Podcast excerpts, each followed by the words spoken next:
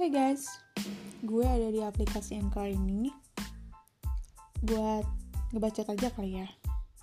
Karena daripada gue ngebacot nggak jelas, dan kalau gue ngebacot di status sih kadang ada yang tersindir gitu ya, ada yang tersinggung. Hmm, di sini sih gue cuma mau ngeluarin sesuatu yang ada di pikiran gue atau yang sempat gue tulis gitu. Ya walaupun mau didengar atau enggak gitu kan sama kalian. Setidaknya kalian bisa tahu sedikitnya karya-karya gue tentang tulisan gue yang nanti gue tuangin ke podcast ini. Stay tune